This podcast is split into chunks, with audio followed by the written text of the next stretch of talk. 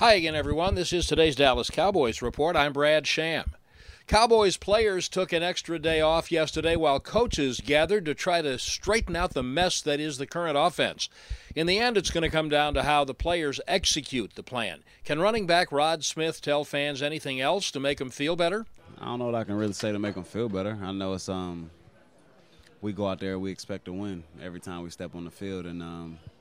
We know a team. We know, we know what type of team we got. You know, we got we got good players. We got got smart smart coaches, and um, at the end of the day, we just gotta go out there and, and get it done. We, we can't make no sit up here, sit around and make excuses. Like we gotta we gotta get it done at the at the end of the day. The Cowboys made a roster move yesterday, putting defensive tackle Dayton Jones on injured reserve and signing Karan Reed, a veteran who had an impressive stretch with the team toward the end of training camp. Practice resumes today for Sunday's game with Detroit. That's today's Cowboys Report. I'm Brad Sham.